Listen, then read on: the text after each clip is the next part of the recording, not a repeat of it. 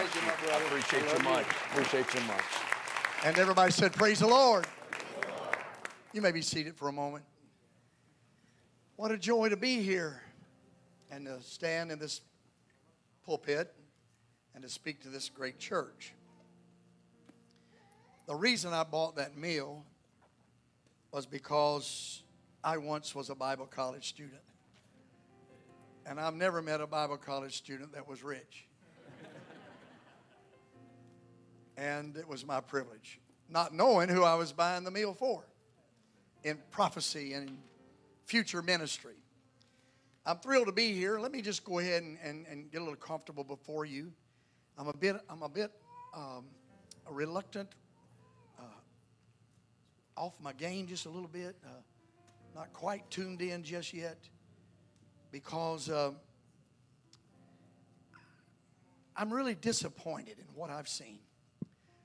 When I came to this city, I figured there would be angels at the city limit sign. I, I felt I have been to Israel, and I know what it is to come into the holy city, and it really is a holy city.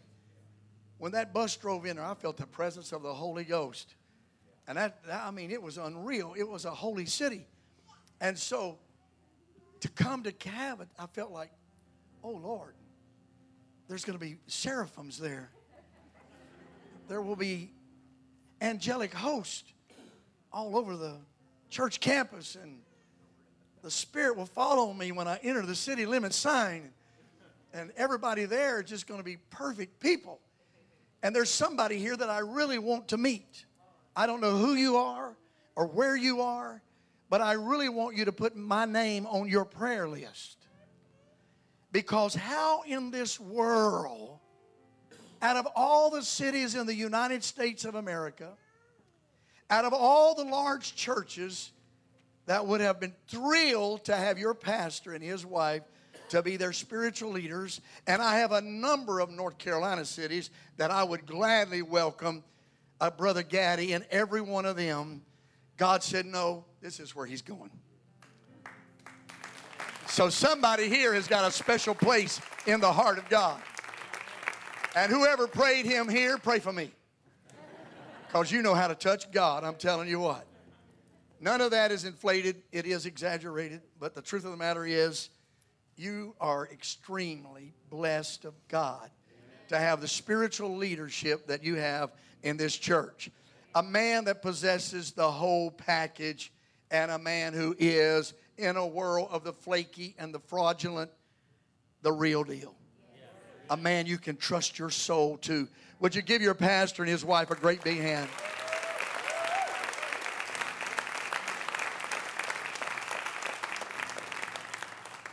And I'm so honored to be here. I take, want to take just a moment. I'll not be lengthy in my preaching this morning. Uh, usually, when I'm a guest speaker, I always cut it back to an hour and a half. So, you have, you don't have anything to worry about this morning. We're in good shape here. Everything's fine. I'm just teasing. Uh, and I know some of you are saying, praise God. I want to acknowledge some ministry that's here. I didn't know I was coming to the World Evangelism Center. There's enough elders and anointing, ministerial power, and prestigious people of position and world changers that you need to change the name of this church to World Evangelism Center. Because that's what God is doing right here in this congregation right now, making it a center of world evangelism. Clap your hands if you're excited about that. I was so thrilled to understand that Brother Oda was going to be here today. I was a teenager in North Carolina where I was raised when Brother Oda was pastoring a church in Spartanburg, South Carolina, if I'm right. Spartanburg, South Carolina. Through the years, he was a youth camp instructor when I attended youth camp as just a, a, a child, a young person. And through the years, I've followed him and so thankful, honored to be in his presence today great man of God. Then Brother and Sister Harden, who are my chauffeurs for service today. You know, you have come to town when someone like Brother Harden is your chauffeur. Got to be somebody of prestige, you know, to come in with such leadership. a man who has made a difference in this state and whose reputation is worldwide and a gifted man of God. I so esteem him so very much. And then brother and sister Shirley are here today. And they, they have been all over the world and, and they have been so many places. I'm sure they don't remember this, but when we started the church in Raleigh, North Carolina, they were one of our very first missionaries to come to our church to impact us with a vision for worldwide ministry. I'm telling you, this is World Evangelism Center, and I'm honored to be here today. And then, Brother Wilson, thank you for coming and being with us. God bless you. And all the other ministry that's represented here, and the staff and team that makes this church truly what it is. And just so you'll know, I'm starting to preach right now. Because I didn't want you to think, when's he going to start preaching? I want to, I'm just going to enter on into the word this morning and bring to you what I feel the Holy Ghost would have me to speak. You do not have to stand. I'm not asking you to stand. I'm going to preach it a little different. You know, we are so with our protocol and our procedure and our etiquette. I really don't think Peter stood up on the day of Pentecost and said, Thank you, Pastor, for this opportunity to preach the first message of the church. And uh, if everybody would stand and turn in your Bibles to Acts 2 and 38, which they didn't have, I'm going to be preaching today, and my message is entitled, and, and no, I don't know where we got all that. It's all fine with me because I like it and I love it. But would you indulge me just to approach the word in a little different style this morning? As we now move into a season of reset and refocus, thank God with the pandemic, I believe, in our rear view mirror. Would somebody say goodbye, COVID? Is there anybody here ready to say goodbye, COVID? A young man came to me after several months into the COVID season and he said, just a little boy, eight, nine years old. He said, Pastor, he said, could I recommend something to you? I said, certainly. He said, soon as all of this is over, could we bring all of our masks to the back of the church and let's burn them? let's have a mask burning service. I kind of feel that spirit here this morning. It is imperative as we move out of the pandemic that we be reminded and challenged to refocus, renew, and to restore our commitment, our consecration, and our devotion. With that in mind, I bring to you today my subject, which will be entitled The Four Word Formula for Victory and Success. The four word formula for victory and success. So before I even began, I guess I should, should ask Am I preaching today to a church and to individuals that are really interested in spiritual victory and spiritual success. Is that really what you want? If I go fishing, I carry a stringer. If I go hunting, I carry a knife because I'm not out there enjoying the sunshine like a lot of my friends are. I expect a harvest. When I come to church, I expect blessings. I expect revival. I expect victory. I expect great things to happen. To many, the Bible is a book of deep, dark, difficult, undiscernible discourses. Did you get that? The thing that keeps many from the scriptures is not the part they don't understand, but the parts they do understand. The Bible is a documentary of the history of man coursing 6,000 plus years, launching humanity into the timeless state of eternity. It is the written will of God. A lot of people say, Oh, I'd just like to know the will of God. Well, there it is. It's in your Bible. If you want to know the will of God, it is the mind of God, it is the will of God. Get into your Bible. And I don't mean to meddle but just a little bit, Pastor, but as I travel the United Pentecostal Church, I see something of great concern that I'd like to challenge you with. I'm afraid our our modern day screens and, and the word of the Lord that appears before us magically and instantly has robbed some of us from the greatest treasure we have, and that's that old black book called the Holy Bible.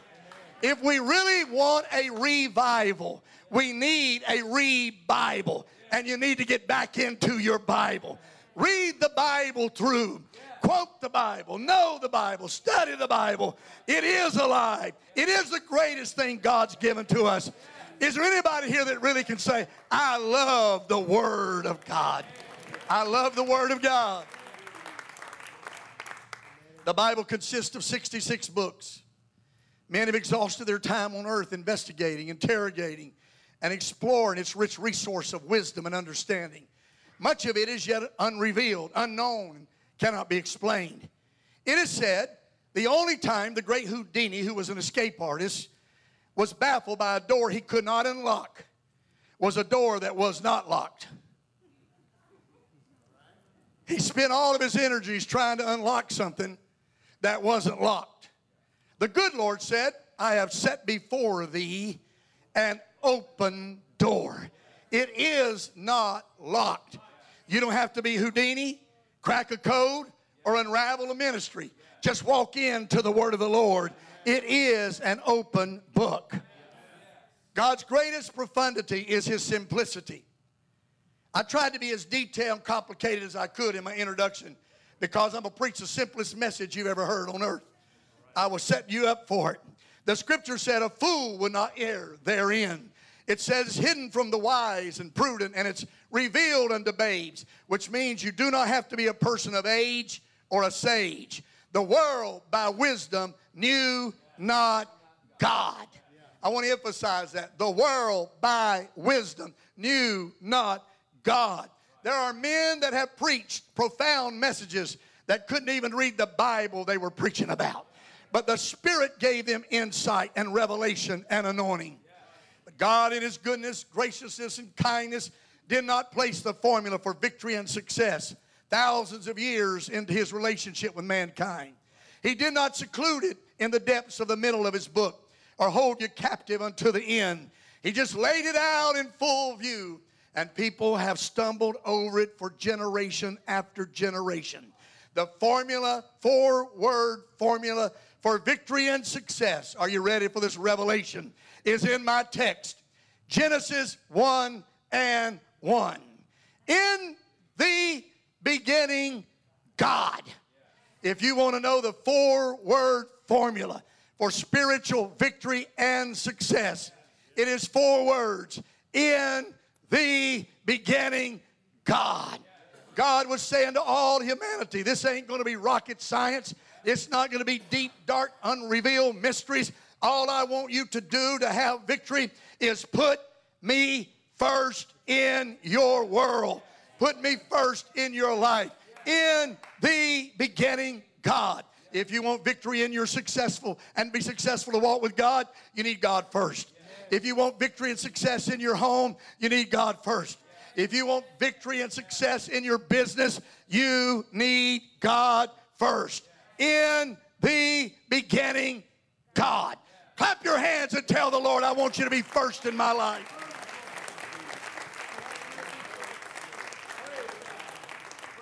God wants priority. God wants preference. God wants preeminence. God does not want to be your last choice, your last chance, or your concluding consolation. God doesn't want us to treat Him like the Red Cross. He's only called in in time of emergency or national disaster. Now, I know that words are ambiguous and they have a diversity of meaning and application, and I'm sure the songwriter meant well, but I think this could be also perverted to be hell's theme song. And we used to sing it for years and years and years. Fortunately, I hadn't heard it in a long time, and I'm relatively glad about it. Although I'm sure it does have, to some, a good meaning. But, it, you know, every once in a while, you need to stop and think what you're saying. It's like the lady who got up testified said, or the man who got up testified in church said, Oh, I love, him. that was her 40th anniversary. I love my wife just as much as I did the day I married her and it was one of John and Mary situations. He thought the whole audience was going, oh, isn't that so sweet? He loves her like the day he married her. 40 years later, she's washed his clothes. She's cooked his meals. She put up with his griping, his groaning, and his moaning. She treated him like a son and was a mother to him and put up with all his disgusting, unethical habits. And after 40 years, he said, I love her like I did when I first married her. That's not too great, is it? That's really not a very, really celebratory statement. Sometimes we get all excited, but every once in a while you have to stop and think, now what did they say there? Just what did he say there? So here's what the songwriter said When you've tried everything and everything has failed, try Jesus. When you've tried everything, everything has failed, try Jesus. Second verse gets worse. when you've gone everywhere and you couldn't find it there, try Jesus. Hell loves that song. The devil loves that song. I preach to you today what you really need to do is put Jesus first and you will save yourself from the futility, the frustration, and the failures. To all of our children and young people here, He'll always welcome you back. If you leave the church and you, you turn your back on righteousness and you get involved with all kind of evil and ungodliness, he will welcome you back. But you may not want to see you with what you'll bring back at that time. The best day and the best thing is to get in the church, put God first, never backslide, never leave the church, be true to God, be faithful to God, and to live for him all the days of your life. The greatest testimony is this is what I used to be and this is what I'm now. The greatest testimony is not that. The greatest testimony is I never did that. And the grace that can bring you out of it is the grace that can keep you out of it. You don't have to be an ex drug addict to be a hero in Pentecost. You don't have to be an ex alcoholic to be a hero in Pentecost. The heroes are the kids that can be raised in a church and say, I don't know what liquor tastes like. I don't know what illicit drugs are like. I don't know what a prison cell looks like. All I've known is loving God, living for God, praising God, and being in the church. Clap your hands, young people, make that your goal.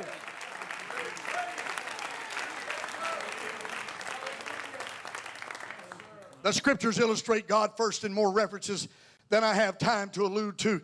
But let me lift for your consideration just a few of them this morning. Judges 1 1 through 2. Who shall go up for us against the Canaanites first? Who shall go up first? Verse 2 says, Judah shall go up. I want to preach to you this morning that praise coming out of the pandemic should be first. The first thing we need to do right now is praise God with a ferociousness, with a fierceness, with a sincerity, with a, a loud applause. It's time for Pentecostals to praise God like we have never praised God. We have just come through a situation that if the church could have been defeated, it would have been defeated. If you could have been made to fail and go back on God, you would have gone back on God. But the fact is, you're here this morning, and we need to praise God like we have never praised God before. Judah shall go up first. You don't wait till you get the victory and then praise. It's praise first. You don't wait till you get healed and then praise. It's praise first. You don't wait till you get your prayer answered and then you praise. It's praise first. Somebody shout hallelujah. 1 Kings 17 13. The little widow lady and her son were saved from starvation and miraculously provided for because the Bible said she prepared the man of God a cake first. She prepared the man of God a cake first. I want to tell you that God wants to be first. Mark 12 41, Jesus watched how they gave. Not what they gave, but he watched how they gave. God is more interested not so much in what you give, is how you give. And I'm just going to meddle here just a moment and tell you that tithes is not 10%. Stay with me. Don't start ripping your clothes and heading out the door, false doctrine. Tithing is not 10%. I want you to realize that the Bible said tithing is the first 10%. It is not the last, it's not in the middle. You don't buy your groceries, pay your car note, pay your mortgage, buy whatever you want to buy. Say, God, it's your lucky day. You get tithes this week. I just happen to have 10% left and I'm going to bless you. But when you tithe first, you prove your love to God. You prove your faith in God because you're believing that 90% with the blessing of God is greater than 100% with the curse of God. And it's the only thing and I know in the Bible where said God said, I'll bless you if you do it, and I'll curse you if you don't. It's the only thing I've read in the Bible. So that tells me I want to be faithful to God in my finances more than ever before. If you're not a tither, you're robbing yourself. You can be blessed beyond your imagination if you will put God first. Psalm 137 and verse 6, the Bible says that as we view it here momentarily, it shall appear, I'm sure. Psalm 137 and 6. I have faith.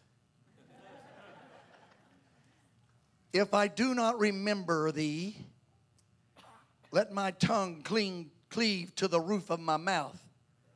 Notice, if I prefer not Jerusalem above my chief joy.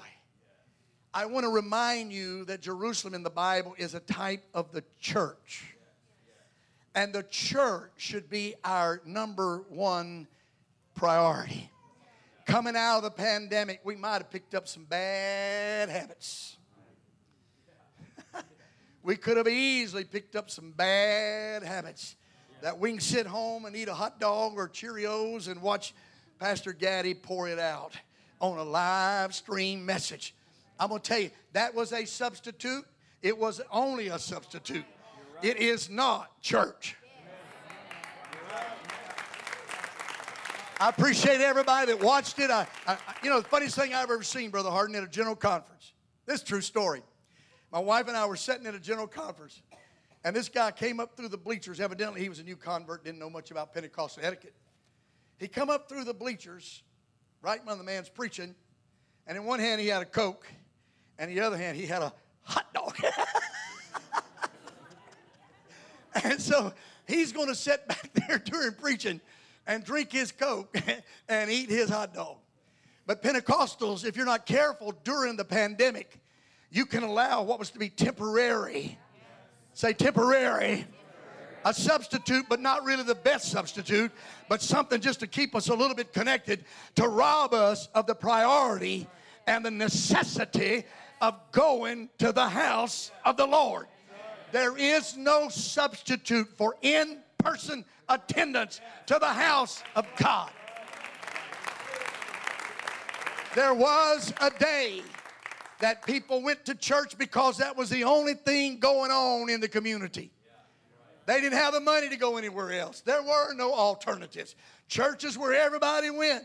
But if you go to church now, it is absolutely a priority in your life. And I'll tell you another revelation we're getting right now. We've known it all along, but it's good to be reminded. People only come to church that wants to come to church. Because a pastor has no way of making you come. There are no alternatives for anybody that doesn't want to come. That's a reason, like the old timers used to say in their testimonies, which we don't have anymore, and everybody probably should say, Praise God. But back in the day of the testimony services, when I was a kid, everybody that testified started the same way. I want to thank God that He gave me a desire to live for Him and a desire to go to church.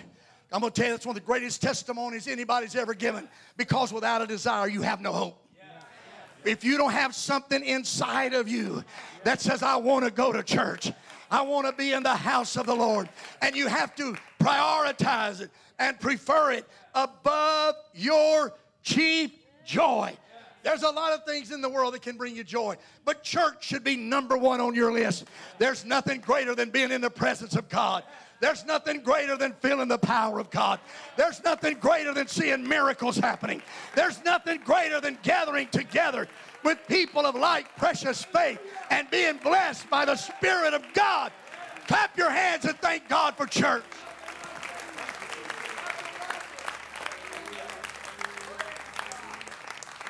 I am more excited about Easter celebration Sunday next week than any Easter I've ever been in in my life because I don't know what was going on here. But when I went to church last Easter, we had 10. There was a, the governor had shut every church down.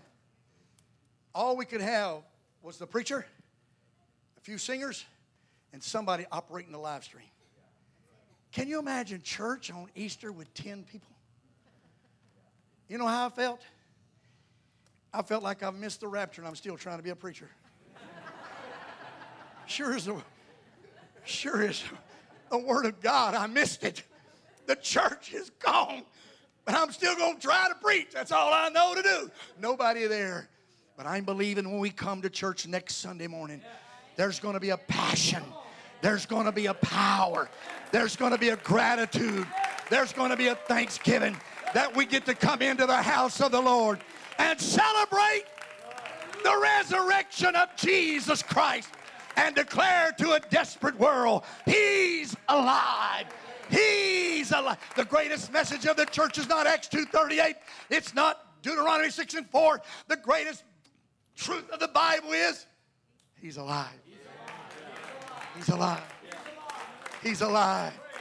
He's alive. Can you clap your hands and thank God for that?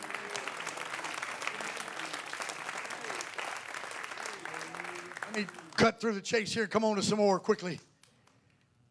1 Timothy 2 and 1. I was raised in the church, so I know a good bit about it. 1 Timothy 2 and 1. As I was being raised, uh, I'm sorry, I must give you the wrong scripture. Oh, no, there it is. That must be the, yeah, I got you. Uh, there's two scriptures up there. I got it. 1 Timothy 2 and 1. When I was raised in the church, paradigm shifts has happened. By the way, just let me say this to all of you that are here today. You got in the church at the greatest time in the world. You chose to come to church right now, and the church is greater than it's ever been and has more to offer than it's ever had. And it, it, it's, it's more wonderful. I've been in it since I was 13. And I can tell you, this is the greatest day the church has ever had. Welcome to Pentecost at its greatest moment.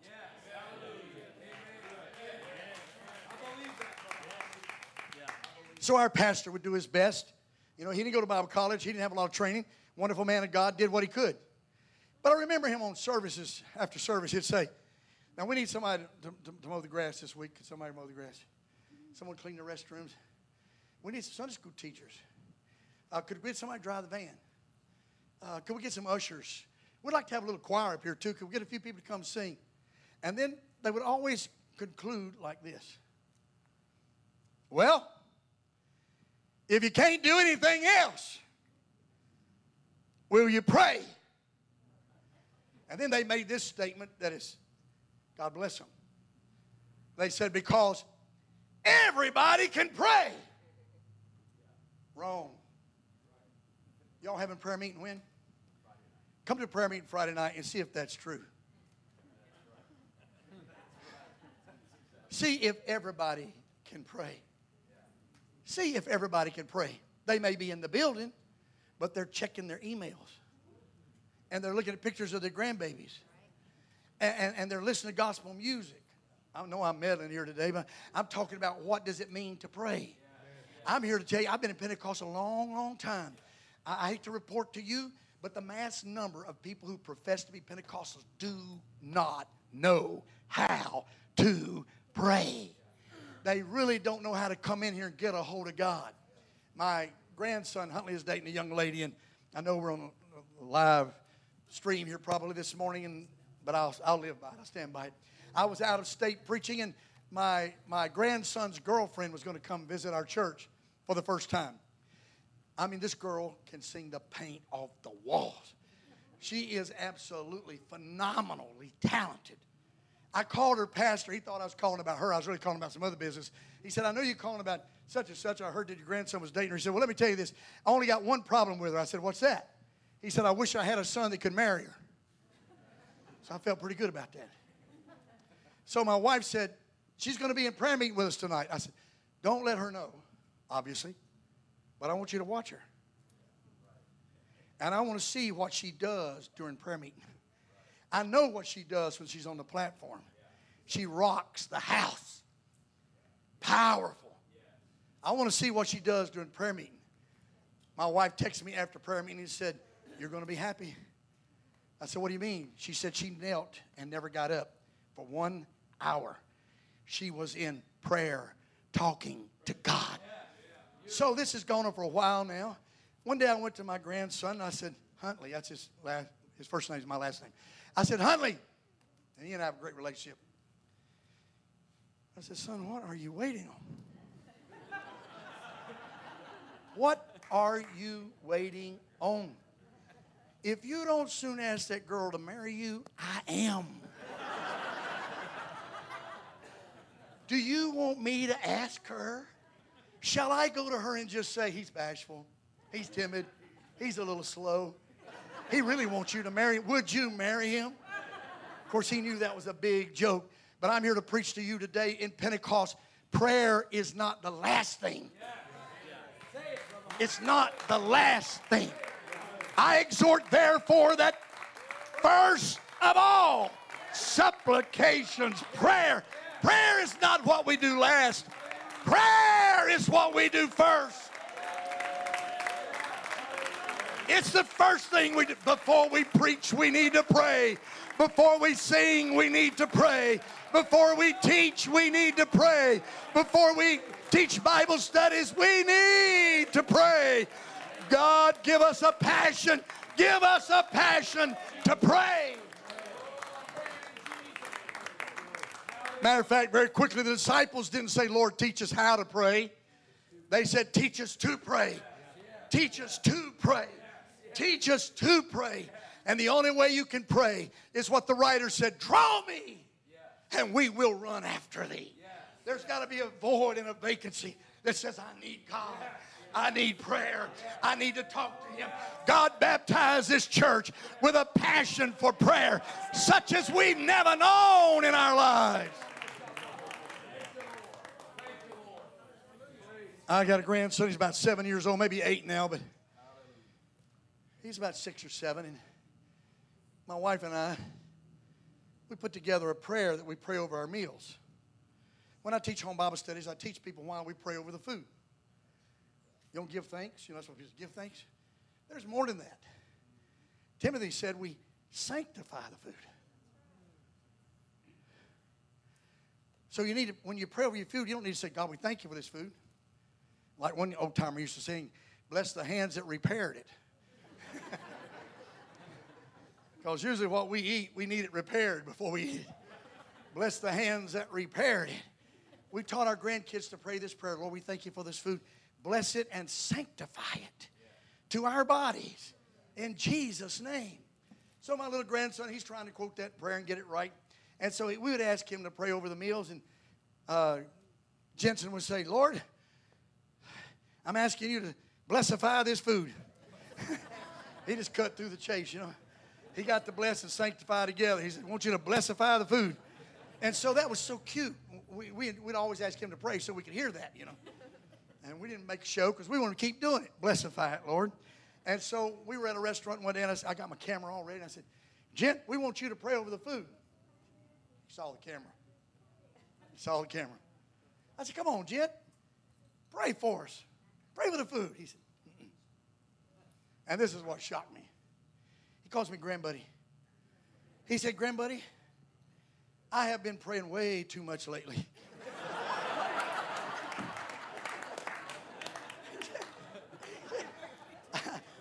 I have been praying way too much lately. Jensen, Carl, Hebron, Ballister, that's his name. You know why they used all those names? They don't have any more kids. He was the last one, so they gave him every name they knew. And so that guy prayed that prayer. He was the last one. And so that was his prayer. Blessify the food. I have never met anybody that could stand, look me in the face and say, Well, I tell you, Pastor, I've just been praying way too much lately. I have been praying way too much lately.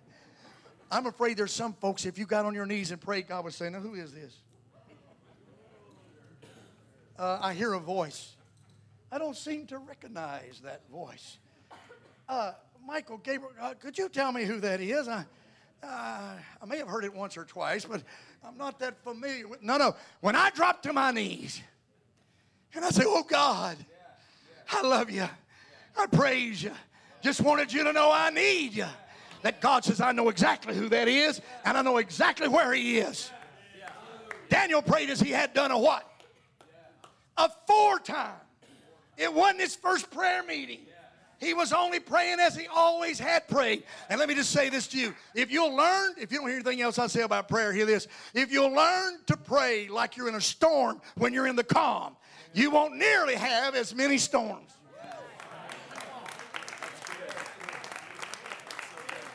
If you learn to pray like you're in a storm, when everything's great. Learn to pray like things are bad, like things are horrible, like you just got bad news. Everybody sees you squalling and crying. Oh God, I need you. They come up and say, What's wrong with you? Nothing's wrong with me. I don't need, I just don't need God when everything's bad. I need God desperately when everything's going great.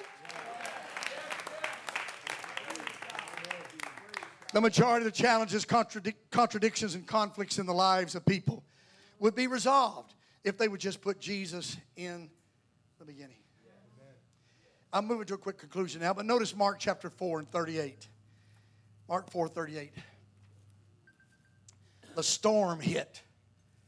And the Bible said in Mark 4 38, speaking of Jesus, he was in the hinder part of the ship, asleep on a pillow, and they awake him and say unto him, Master, these are some of the craziest words in the Bible. the disciples weren't really all that bright. Can you imagine asking God in flesh, who had left the beauties of the celestial city, came to earth, born in a manger with cattle all around him, far from his throne, to become flesh and blood like we are, inhabit that body, such a redemptive role, and they say, Do you care? what do you mean, do I care? Do you know who I am? Do you know how I got here? Do you know it took something that never had been done to get me here and something that never will be done again to get me here? And then you're going to ask me, Do I care? Master, carest thou not that we perish? Number one, they should have had enough sense. If Jesus is on board, it ain't going down. That's our problem. We get a little trial, we get a little test, and we forget He's with us. We get all shook up, paranoid, go into terror, scared out of our mind. Somebody needs to shake and say, Wait a minute. Do you know who's with you? Have you forgot He's with you? Have you forgot He's in you? Have you forgotten He said, I'll never fail you? I'll never forsake you. I'll never leave you. Have you forgotten that He said, Greater is He that's in you than He that's in the world? Every once in a while, you just need to be reminded it's going to be all right. I wish the church would shout, It's going to be all right. So, how is it possible that we can encounter storms with Jesus on board the ship? I'm going to give you three reasons quickly, and I'll close. Far less than an hour and a half. There's three ways you can run into a storm even though you got Jesus on board the ship. Number one is where he was. Number two is what he was doing. And number three is when they bothered to awake him. Number one, the Bible said he was in the, man, I couldn't have written the Bible better myself to match my sermon. I should have asked you to put this in there, but he already had it in there before I. Yeah. The Bible said Jesus was in the hinder part of the ship. I'm getting ready to hit you with something real deep here. Did you know when you put him in the hinder, you hinder? It's the same word. Hinder and hinder is the same word. When you put him in the hinder part of your life, when you put him in the far remote dark, unseen places in your heart, you are hindering his work in your life. They put him in the hinder, and when he's in the hinder, you hinder. The second thing is what he was doing. He was sleeping. He was there, but he was sleeping. Which speaks to me of having the Holy Ghost in your life, but not having it activated. Having it in your life, but not energized, not in motion, not in power. Now, you'll know this illustration is old, but it's still one of my favorites. Years ago, I used to drink iced tea, with a lot of sugar in it because I'm a southerner. I'm from North Carolina.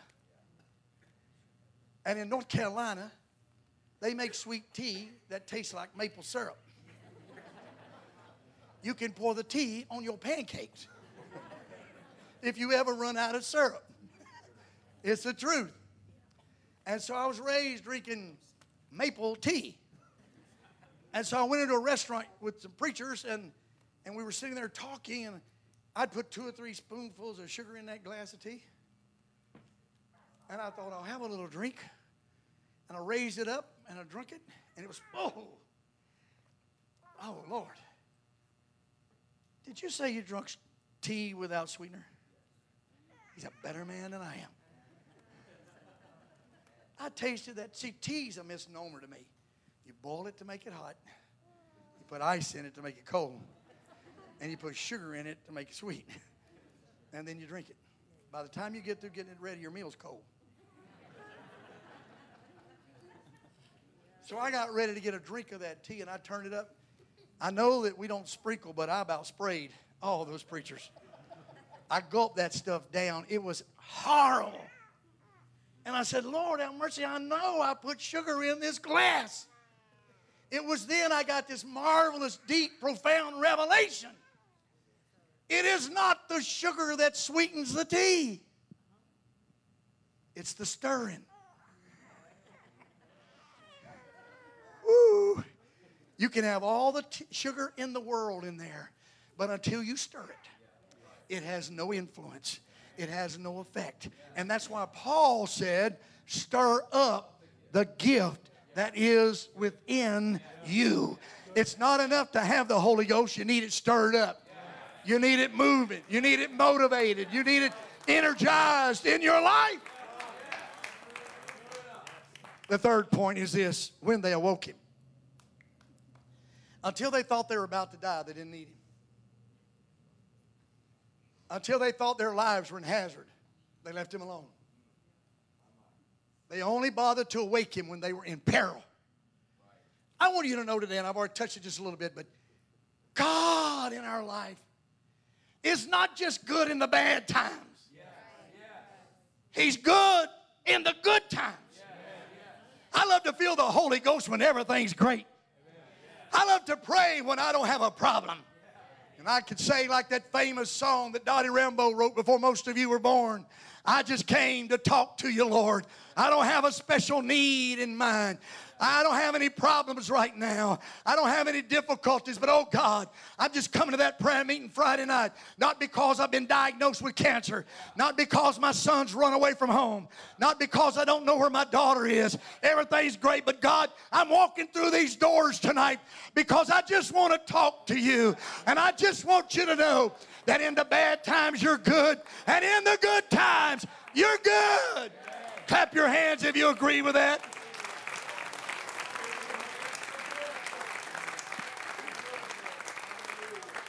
And I close with John 5 4. Notice how miraculous this story is. For an angel, my, an angelic celestial being went down a certain season. It was an angel, it was an appointed, time, it was an appointed place in the pool, and it was a, an appointed purpose to trouble the water. The angel came down.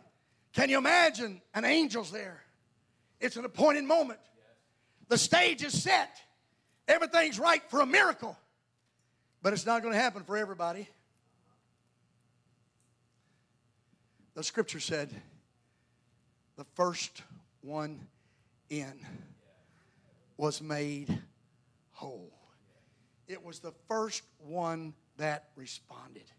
The first one that stepped in was the one that got the miracle. We've heard so much about responders and first responders and they're heroes and thank God for them and all that we've come through. But let me tell you something God rewards first responders. We need to make up our minds. We're not going to be the last one to clap our hands. We're not going to be the last one to stand to our feet. We're not going to be the last one to come to the altar. We're not going to be the last one to say amen to the preaching. We're not going to be the last one to let God know we love Him. God responds to first responders. Could we have some first responders here today? You're not going to wait on everybody else, but you're going to be the first one to give him praise right now. You're going to be the first one to bless his name. The first one in was the one that was healed by the power of God. God rewards first responders. The simple four word formula for victory and success is in the beginning, God. Just put God first in your life. And you'll find your problems are minimal. You'll find your situations are better if you will just put God first in your life. Would you lift your hands and tell the Lord, God, I want you to be first in my life. I want you to have first place in my life. I want you to be my priority. I want you to be my preeminence. God, I want you to occupy the throne of my heart and my life. And my thoughts, first of all, are about you, your work, your kingdom, and your cause. Lift your hands right now. Tell the Lord, I want God first in my life. Put God first in your life. Come on, let's lift.